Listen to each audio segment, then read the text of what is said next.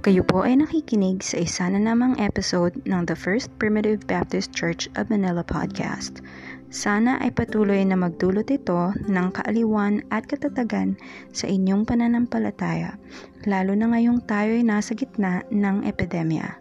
Lagi po sana kayong mag-iingat at pagpalain nawa tayong lahat ng Diyos.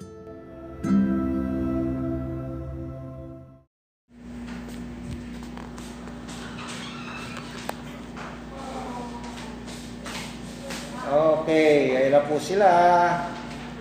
Ang oras po natin ay 7.31.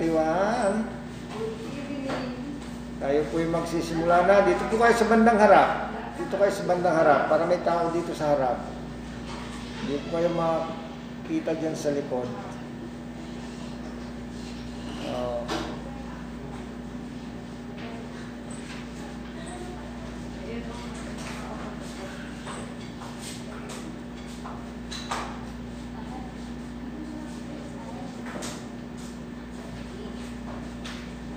Okay.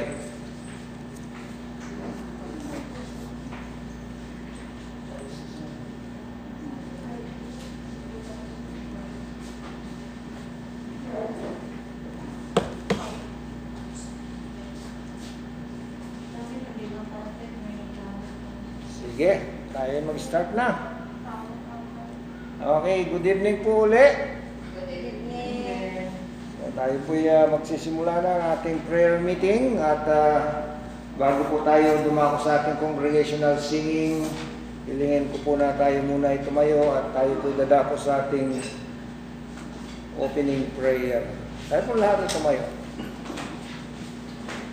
Okay, let's pray, Ama namin Diyos, muli po sa gabing ito.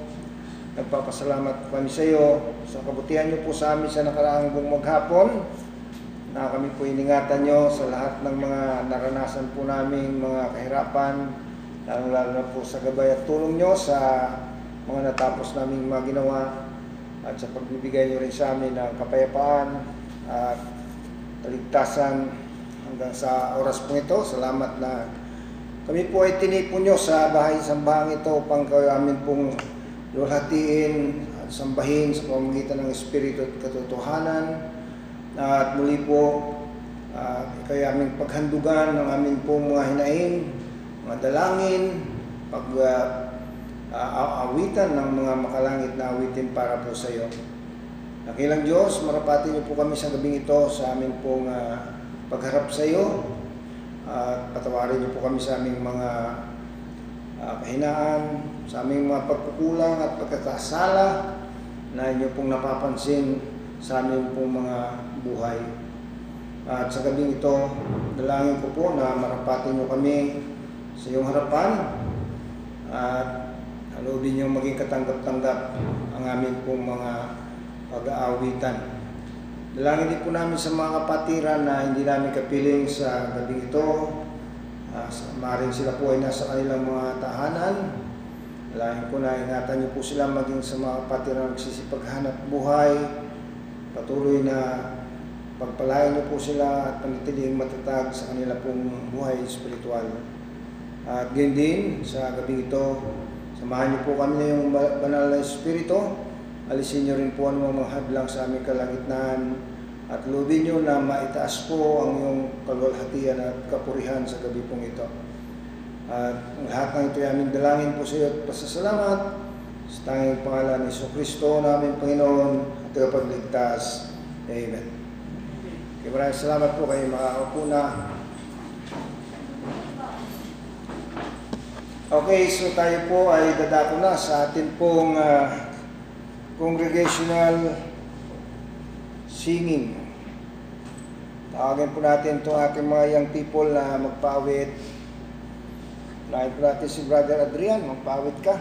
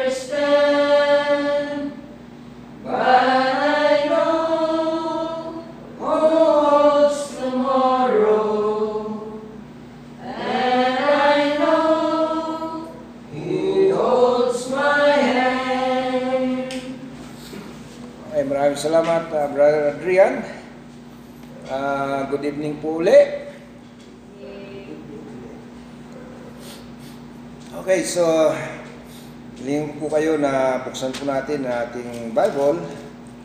Dito po tayo sa aklat ng 2 Peter. 2 Peter, kung kayo po may Bible, sa 2 Peter chapter 3. Okay? Sa 2 Peter chapter 3. So, mula sa verse 10, babasahin ko po sa inyo hanggang verse 18.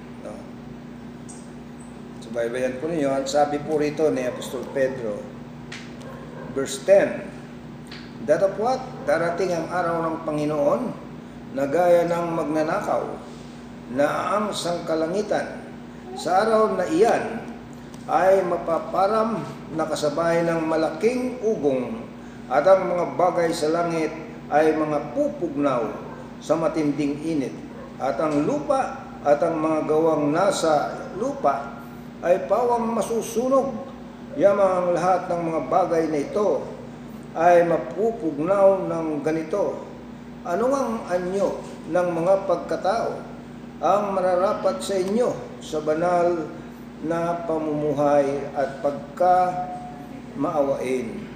Nating hinihintay at pinakananasa ang pagdating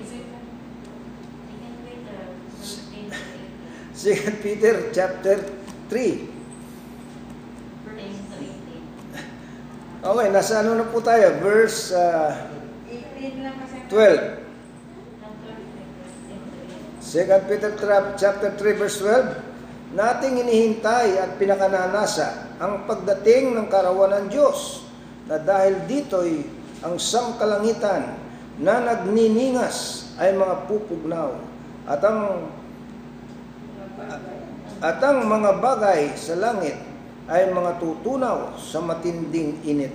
Verse 13. Ngunit ayon sa kanyang pangako ay naghihintay tayo ng bagong langit at ng bagong lupa na tinatahanan ng katuwiran. Verse 14, Kaya nga mga minamahal, yamang kayo'y nang si, si paghintay ng mga bagay na ito ay pagsikapan ninyong masumpungan kayo sa kapayapaan na walang dungis, walang kapintasan sa paningin niya ang inyong at inyong ariin na ang pagpapahinuhod ng ating Panginoon ay pagliligtas. Nagaya rin naman ni Pablo na ang ah, minamahal na kapatid na ayon sa karunungang ibinigay sa kanya ay sinulatan kayo. Gayon din naman sa lahat ng kanyang mga sulat na dooy sinasalita ang mga bagay na ito, na dooy may ilang bagay na mahirap unawain, na sinisinsay ng mga di nakakalam at ng mga walang tiyaga. Nagaya rin naman ng kanyang ginagawa sa ibang mga kasulatan at ipin at sa ikapapahamak din nila. Kaya nga, mga minamahal, yamang nalalaman na ninyo ng una ang mga bagay na ito ay magsipag-ingat kayo.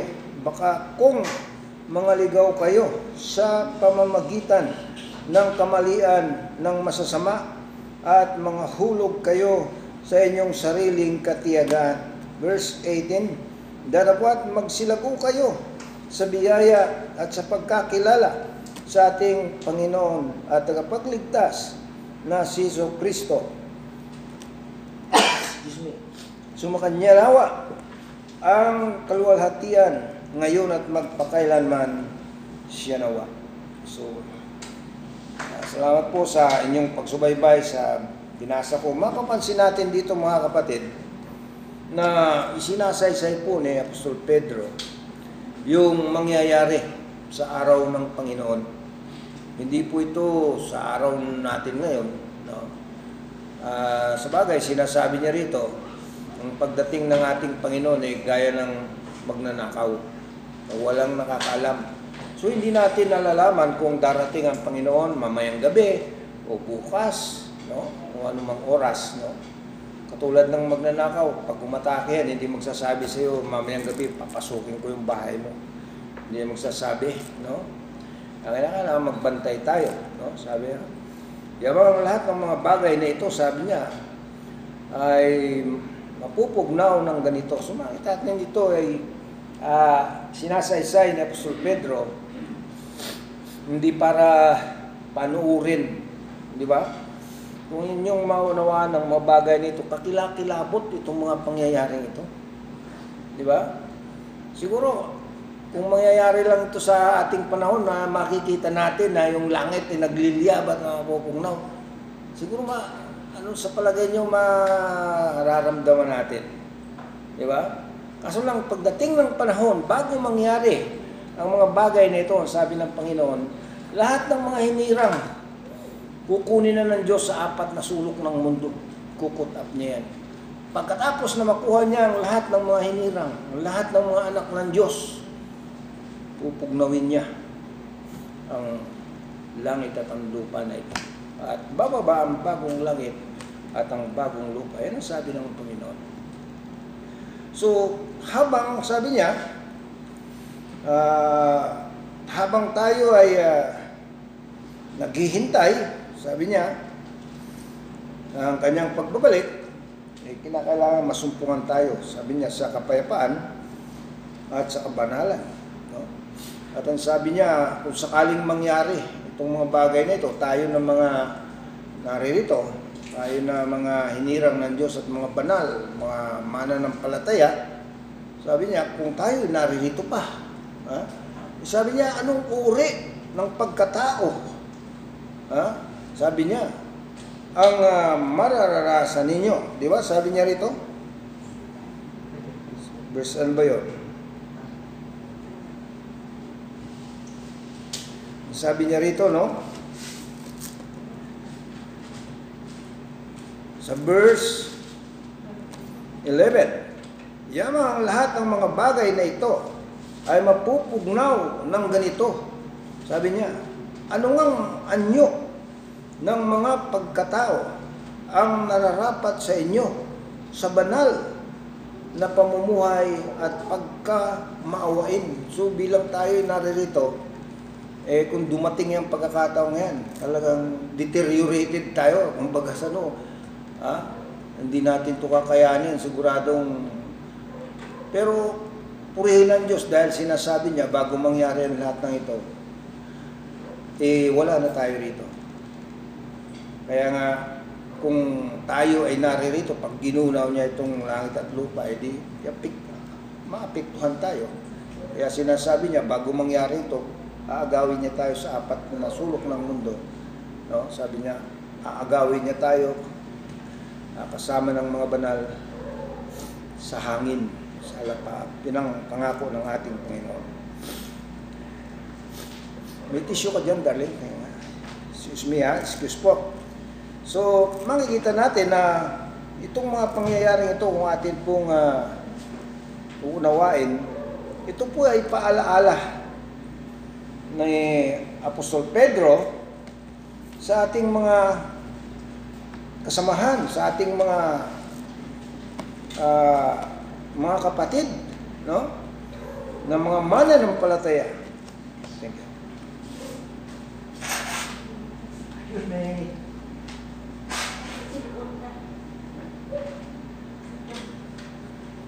Kaya pala hindi ako makahinga pagka naka-face mask eh. Inisipon pala ako. Sakit ang ulo ko kanina, kapatid, hindi ako nakarating doon. Ano po, sir?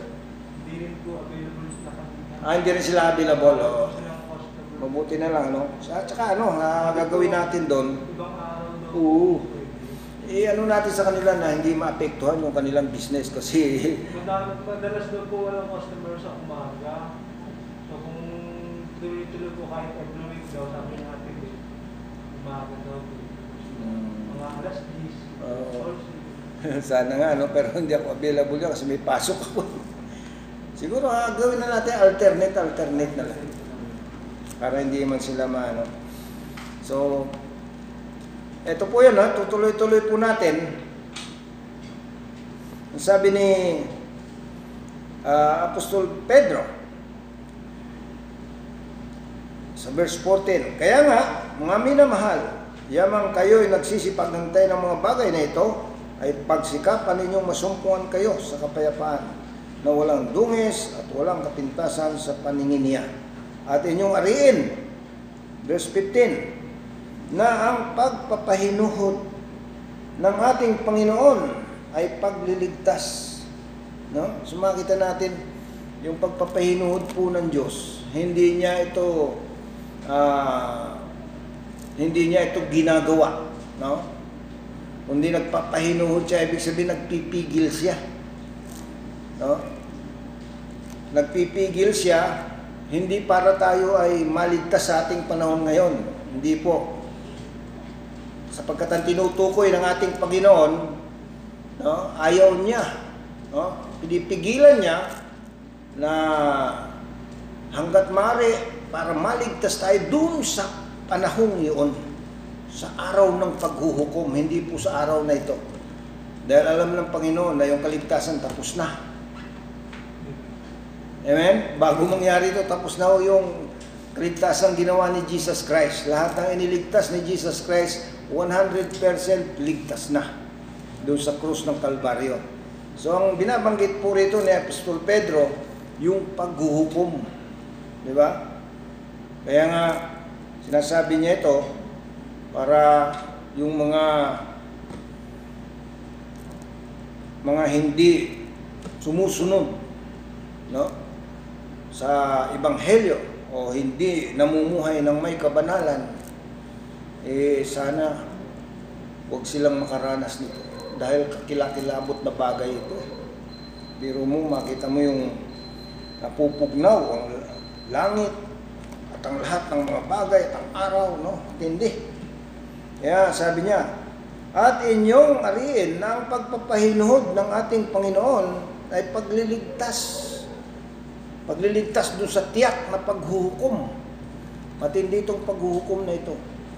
Alam natin na ang paghuhukom ito ay kalooban ng Diyos na kung saan lahat no, ng uh, hindi niya mga hinirang ay doon pupunta.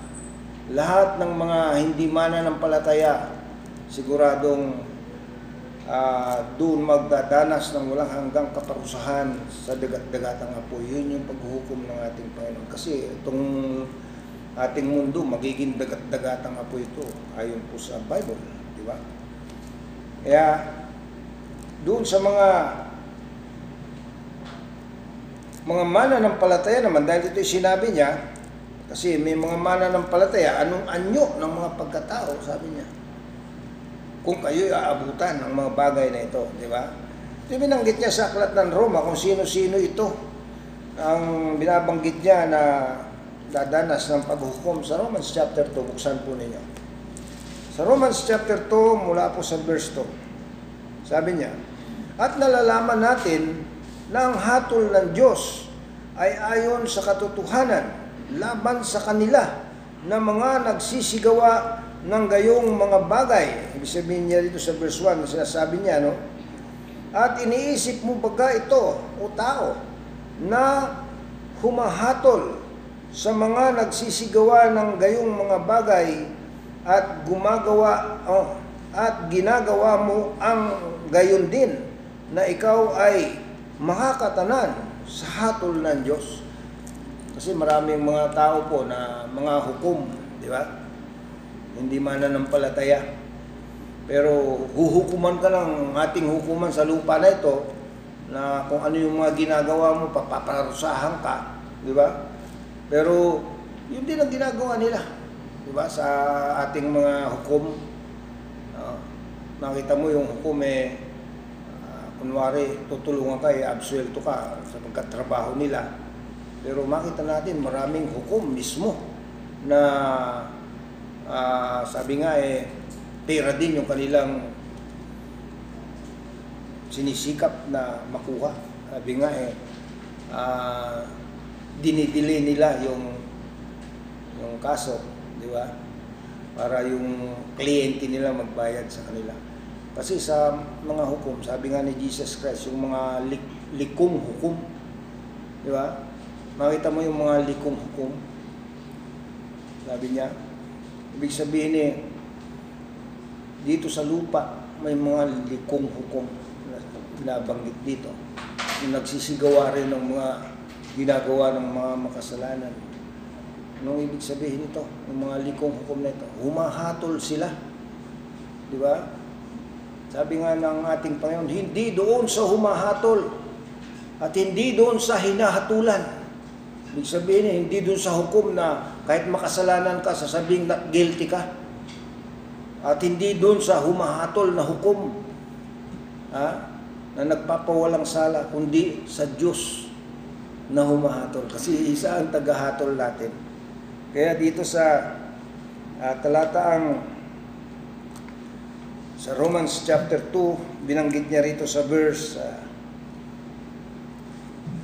2. At nalalaman natin ang hatol ng Diyos ay ayon sa katotohanan laban sa kanila na nagsisigawa ng gayong mga bagay at iniisip mo baga o tao na humahatol sa mga nagsisigawa ng gayong mga bagay, ibig sabihin yung mga hukom, at ginagawa mo ang gayon din na ikaw ay makakatanan sa hatol ng Diyos. Yan sabi rito ni Apostol Pablo. Ni Apostol Pablo. Sabihin, huwag mo sabihin na ikaw ay hukom. Di ba? Pero ginagawa mo, uh, katiwalian din. Inaaring ganap mo yung makasalanan. Di ba ganyan? Pag may pera dito sa ating panahon, pag ikaw may pera, absuelto ka. Nasa katuwiran ka. Pag ikaw mahirap, laging nasa kulungan ka. Wala sa iyo ang batas. Yan ang ibig sabihin dito ni Apostol Pablo. Verse 4. Ito naman yung sinasabi niya sa paghuhukom na naman, no?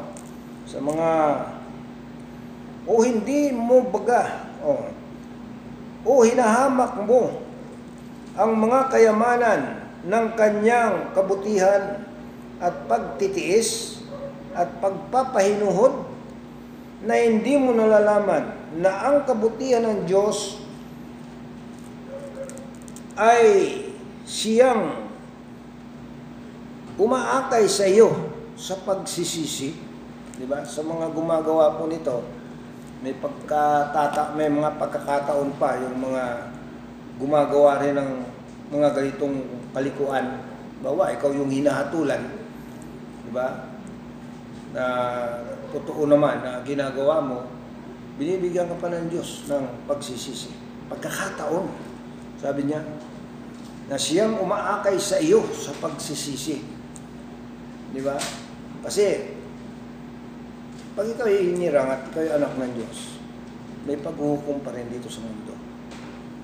Sa mga anak ng Diyos. Kasi ang paghukom ng mga hindi anak ng Diyos, dun sa tiyak na pagdating ng ating Panginoon.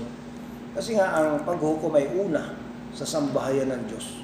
Ibig sabihin sa iglesia. Pag ikaw ay member ng church, member ni Jesus Christ sa kanyang iglesia, eh, ikaw ang unang huhukuman. Yan ang sabi diyan. Kaya sinasabi niya rito sa 1 Corinthians, yeah, 1 Corinthians chapter 11, yan, sa verse 32, sinasabi ni Apostol Pablo,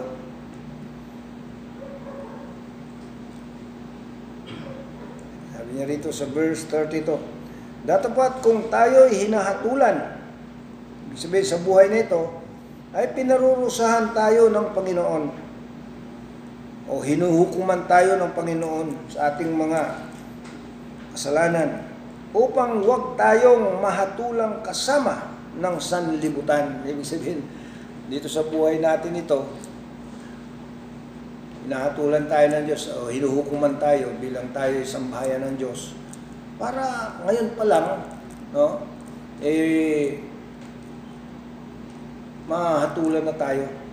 Para wag tayong makasama ng sanlibutan. Para kasamang mahatulan ng sanlibutan. Itong sanlibutan, hindi, hindi to, ah, wala tayong pakialam doon sa mga makasanlibutan, yung hindi mga mananampalataya. No, kasi ang sabi ng Diyos, ang hinukuman niya, yung sambahayan niya. Pag ikaw hindi member ng Diyos, hindi mo mararanasan paghukom ng Diyos. Lahat ng ginagawa mong kalikuan, parang wala lang. Di ba? Hindi ka makakaranas ng palo. Kaya maraming mga tao na tuloy-tuloy sa kanilang mga kasalanan. Tuloy-tuloy sa paggawa ng mga kalikuan kasi hindi sila pinapalo ng Diyos eh.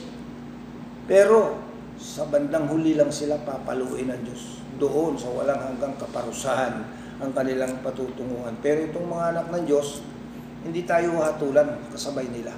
Kasi sa buhay na ito pa lang, pinaparusahan na tayo ng Diyos kung tayo nagkakasala. At ang pagpaparusa ng Diyos sa atin, pagmamahal yan. Dahil kung hindi ka anak, sabi niya, hindi ka papaluin. Sino bang anak, sabi niya, ang hindi pinapalo ng kanyang ama. Hindi ko mo tayo pinapalo sa ating mga kamalian, eh hindi tayo mahal ng Diyos. Mahal tayo ng Diyos. Kaya nga hindi niya tayo papayagan na mahatulan kasabay ng sanlibutan sa impyerno. Di ba? Kaya sa buhay na ito, maswerte tayo kung tayo pinapalo ng Diyos sa ating mga kasalanan. Di ba? Pero wala naman siguro anak ng Diyos na masaya na lagi siyang pinapalo ng Diyos. Di ba? Ang mga anak ng Diyos ayaw rin na siya yung pinapalo. Di bali kung mga palo na parang pitik-pitik lang. Di ba? Ang madadanasan mo kung mapilay ka, kung mabulag ka, kung magkasakit ka, kung mamatay ka. Sayang mga pangarap mo dito sa mundo. Bawa, eh, ikaw isang magulang, may anak ka, may pangarap ka sa iyong anak, eh, ayaw mong tumigil sa bisyo, o sabihin natin, bigyan ka na lang ng sakit, hindi ka na makapagtrabaho, paano na lang ang pangarap mo? Di ba? Ganun yan eh. Kaya nga tayo, bilang mga anak ng Diyos, lagi tayong ano doon, pinagsisisihan natin anumang mga kamalian na hindi ah, nakalulugod sa Diyos. Yung mga ginagawa natin na yan, pinagsisisihan natin. Ibig sabihin ng pinagsisisihan, tinatalikuran na natin. Di ba? Dahil tandaan natin na simula nung tayo naging kabahagi ng sambahayan ng ating Panginoon, eh, hindi na tayo ang hari sa ating buhay. Ang Panginoon ang siyang hari ng ating buhay. Siya na yung ating ah, Panginoon at Diyos sa ating buhay. Kaya nga, kung siya yung ating sinusunod, pagpapalain tayo ng Diyos. Didinggin ka ng Diyos sa iyong mga pangarap. Pero kung susuwayin mo siya at pilit mong gagawin ang kagustuhan mo, ay papaluin ka ng Diyos dito sa mundo. Hindi ka pagpapalain. Mapapariwara ang buhay mo dito sa mundo. Kahit ikaw ay anak ng Diyos. Di ba? Pero kung susundin mo siya, ay pagpapalain ka ng Diyos. Sabihin man natin na anak ka ng Diyos, eh, pasuwayin ka naman. O, bibigyan ka ng Diyos ng sakit. O, eh, hanggang sa mamatay ka, doon sa sakit mo niyan, hindi mo ma-enjoy yung biyaya ng Diyos. At pagdating mo doon sa kaharian ng Diyos, di ba? Eh, nakamit mo yung pangako ng Diyos. Masaya ka pa rin. Di ba? Sabi nga ni Jesus Christ eh, kung ikaw'y bulag dito sa lupa, pagdating mo doon sa langit, bulag ka pa rin. Mas maigi pa, sabi niya na ah, dukitin mo yung yung mata na nagpapatisod sa iyo. Mas maigi pang makarating ka doon sa kaharian ng Diyos na iisa ang mata kaysa ang buong katawan mo ay ibulid sa impyerno. Yun sabi ng ating Panginoon, di ba? Kaya itong ating pinag-aaralan, napakahalaga nito, no, na pinapaalalahan tayo ni Apostol Pedro na sabi niya sa verse 17, Kaya nga, mga minamahal, yamang nalalaman ninyo na nang una, ang mga bagay na ito ay magsipag-ingat kayo. Baka kung mangaligaw kayo sa pamamagitan ng kamalian ng mga masasama at mga hulog kayo sa inyong sariling katyagaan. So tayo bilang mga Kristyan, nagtsatsaga tayo eh. Sa ating buhay na ito, sinisikap natin kahit na maraming mga pag-uusig sa ating buhay kristyano, tuloy pa rin tayo. Di ba? Kahit na ano pang sabihin nila, na sabihin na tayo ay hindi nakikisama sa kanila, di bali na. Di ba? Anong mapapala natin? Sabi ng ating Panginoon, huwag tayong makiyaon dyan sa mga makasanlibutan na yan. Mga hindi mananampalataya na yan. Mag-iba tayo ng landas. Yan ang sabi ng Panginoon, di ba? Kaya nga, pag hindi ka sumama dyan sa kanila, masama ang loob nila sa iyo. Hayaan mo sila sumama ang loob. Basta ikaw, mahal ka ng Diyos. Amen?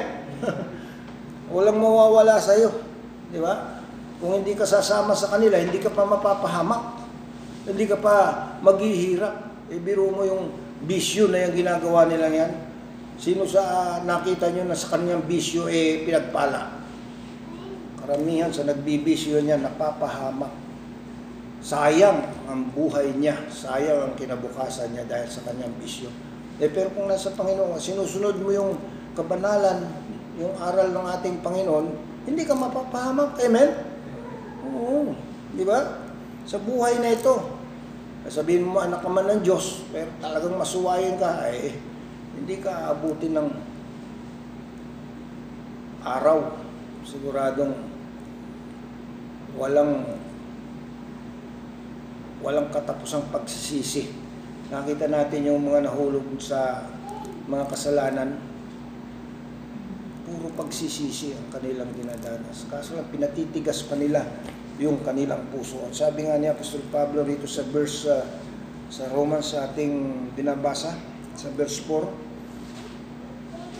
O hinahamak mo ba? Sabi niya, O hinahamak mo ang mga kayamanan ng kanyang kabutihan at pagtitiis at pagpapahinuhod na hindi mo nalalaman na ang kabutihan ng Diyos ay umaakay sa iyo sa pagsisisi. Pag ikaw anak ng Diyos, eh, nagpapahinuhod pa ang Diyos sa iyo eh. Binibigyan ka pa ng pagsisisi. Di ba? Kung ikaw ay anak ng Diyos. Dahil kung hindi, ay paparusahan ka sa buhay na ito. Eh, sinasabi niya sa sa Hebrews chapter 10, ha? yung parusa na sinasabi niya sa Hebrews chapter 10, Saan po ninyo? Sa verse 36, Hebrews chapter 10, verse 36. Ayan. Tingnan natin. Sabi ng ating Panginoon. Verse 36. Oh, excuse me. Sa verse, Hebrews chapter 10, sa verse 31. Ayan. Sabi niya rito. Kakilakilabot na bagay ang mahulog sa mga kamay ng Diyos na buhay. Datapwat nalalaman na ang mga nakaraang araw na ng mga yaon.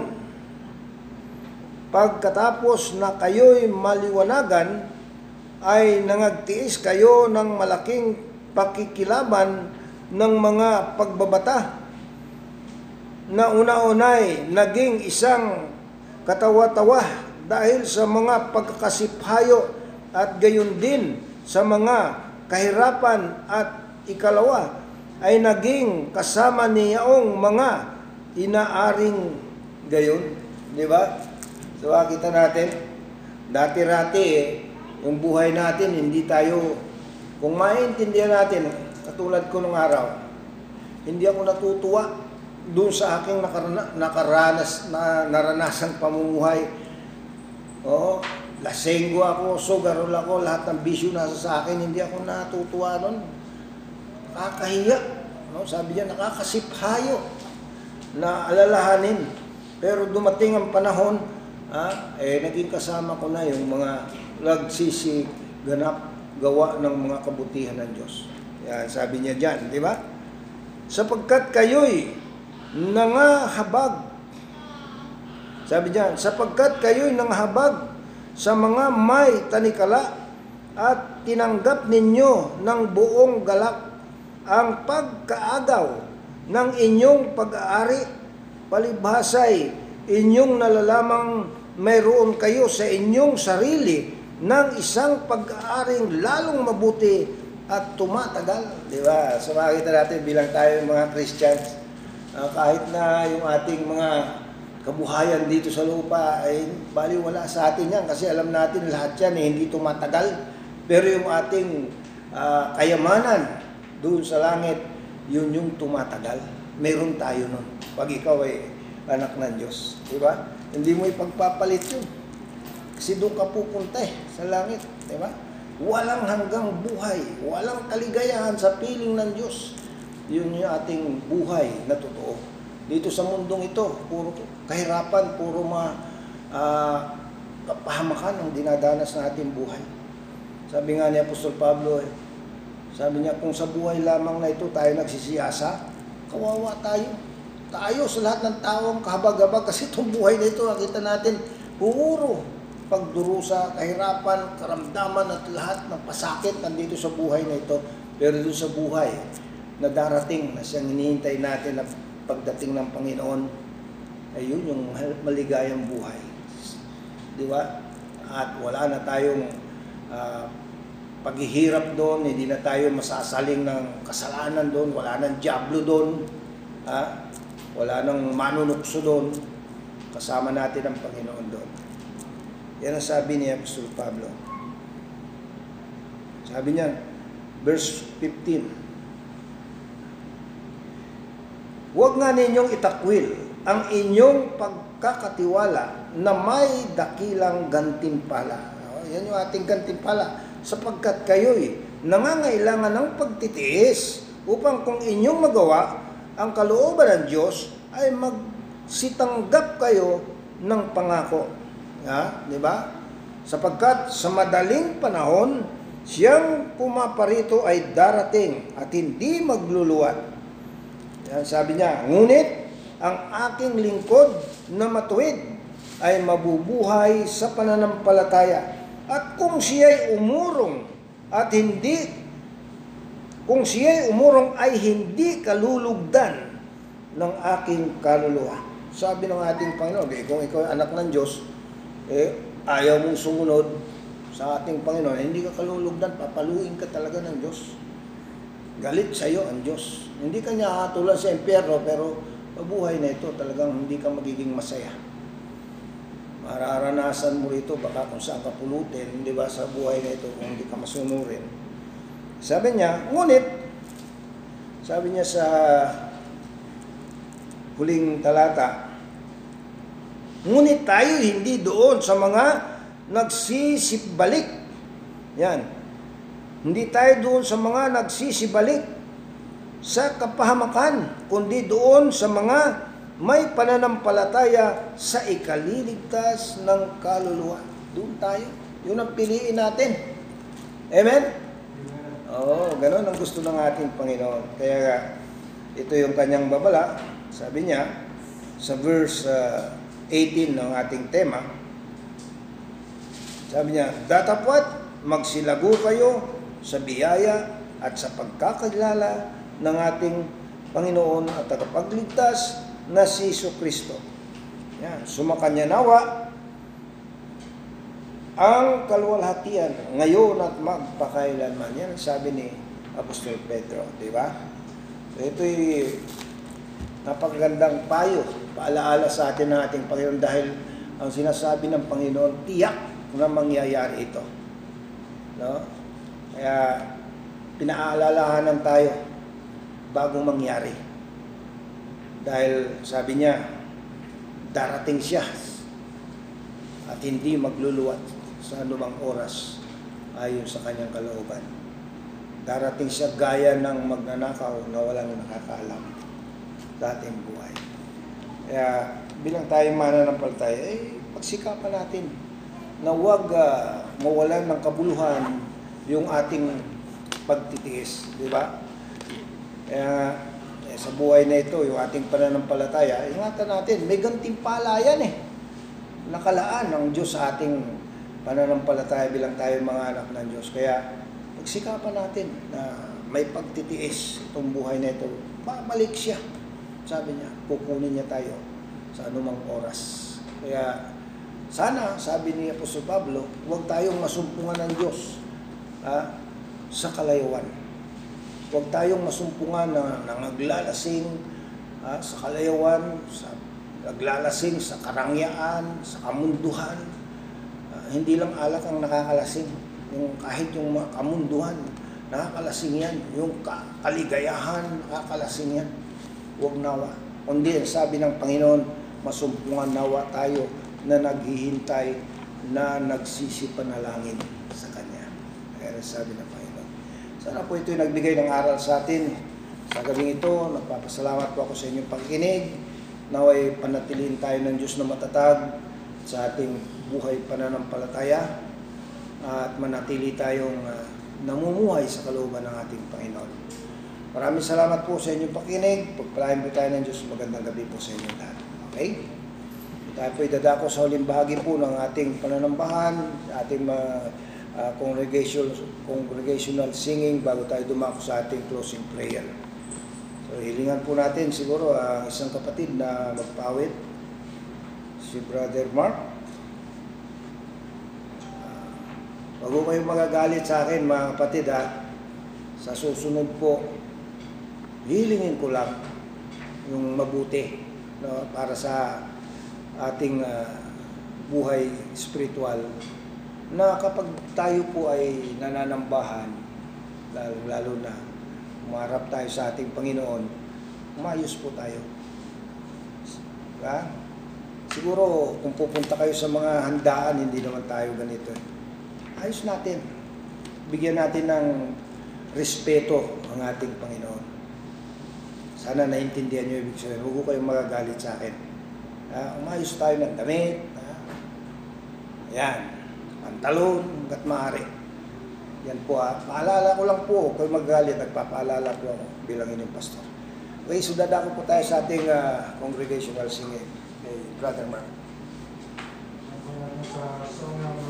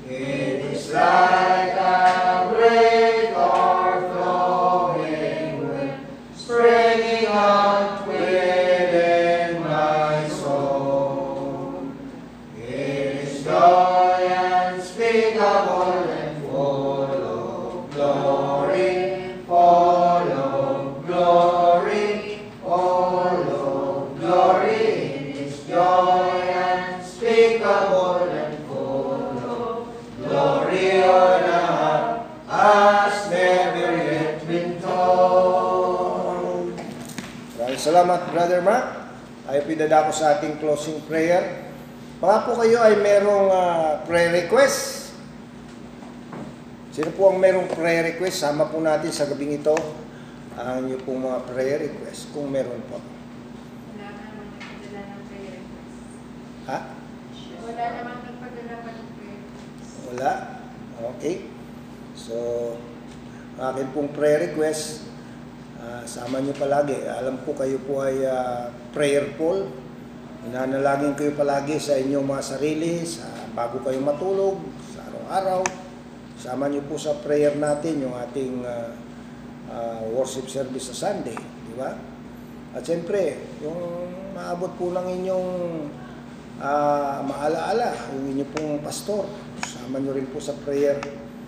Ang akin pong prayer request, eh, pag-pray nyo po yung aking ah, karamdaman, yung aking prostate. Alam po ninyo, pagka tumatanda ang tao, meron po niyan. Maraming salamat po, ano, na ako'y umaasa po sa inyo. Ah, hindi niyo po ako kinakalimutan. So tayo pong lahat ay yumuko at dadako po tayo sa ating ah, closing prayer.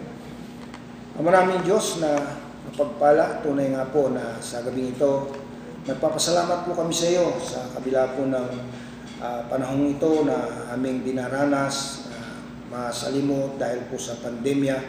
Salamat po sa inyong mga salita na aming nakita na tunghayan sa gabi pong ito na malapit ka na pong babalik at sa anumang oras, hindi po namin na alam, katulad ng magnanakaw, na sa iyo pong pagbabalik ay kami po'y kukunin nyo sa apat na sulok ng mundo, sa isang kisap mata.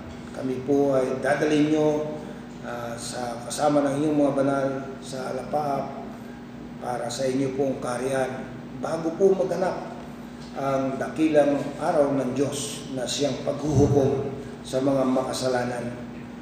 Salamat po sa mga uh, kalooban nyo ito na inyo pong pinaalala sa amin na kami po ay hindi makakaranas ng pagkagunaw nitong mga mundo na ito, uh, langit at uh, lahat ng bagay dito sa lupa ay mapupugnaw.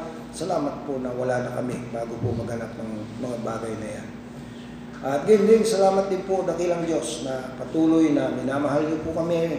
Lagi niyo po kaming pinapaalalahanan at lagi niyo po kaming iniingatan. Kaya dalangin po namin dakilang Diyos na patuloy pa na ingatan niyo po ang bawat isa sa amin sa iglesyang ito, maging ang mga wala po dito, mga kapatiran namin na sa iba't ibang dako po rito sa Metro Manila, na maring sa gabing ito nakikinig po sila ng uh, inyo pong uh, mga salita namin pong natunghayan. Uh, sana po ay uh, panatilihin nyo silang matatag sa kanila pong buhay spiritual. Dakilang Diyos maging sa amin pong kalagitnaan sa gabi pong ito anuman po ang inilalapit ng bawat isa. Maring ito po ay kanilang mga problema o karamdaman o mga plano sa kanila pong buhay o para sa kanila pong kinabukasan. Alam po namin dakilang Diyos na ikaw ang higit sa lahat na nakakaalam kung ano po ang mabuti sa amin. At alam po namin dakilang Diyos na uh, wala pong imposible sa iyo. At kaya kami po ay umaasa palagi sa iyo maging sa anumang bagay na hindi namin kaya lalo sa mga karamdaman po namin. Umaasa kami sa iyo dakilang Diyos na uh, kaya niyo pong payapain, kaya niyo alisin, kaya niyo pagalingin ang lahat ng uri ng mga karamdaman. Kaya sino man sa bawat isa sa amin sa gabi ito, lalo po iyong lingkod, lumalapit po kami sa iyo dakilang Diyos na sana po ay payapain niyo ang aming mga karamdaman.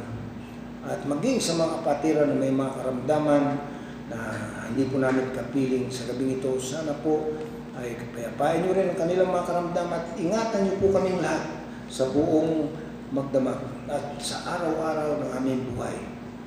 Ngayon din nakilang Diyos dalangin namin po sa nalalapit po namin nanambahan sa linggo. Sana po ay pagpalain niyo rin po muli tulad po ngayon. Kaya dakilang Diyos, salamat po sa bawat isa na nakinig po sa gabing ito, dalangin ko, na patuloy na pagpalain po ang iglesia nito aming kinabibilangan. At maging sa amin pong paghiwa-hiwalay sa gabing ito, ay pong ingatan niyo po ang bawat isa sa buong magdamag at niyo kami sa lahat ng uri ng kapahamakan, lalo-lalo po sa karamdaman. At ang lahat po ito dakilang Diyos ay aming pasasalamat at dalangin sa iyo sa tanging pangalan na aming Panginoon na si Yesu Kristo na aming tagapagligtas. Amen. Yun po lamang. Maraming salamat mga kapatid. Magandang gabi po sa inyo lahat. God bless po.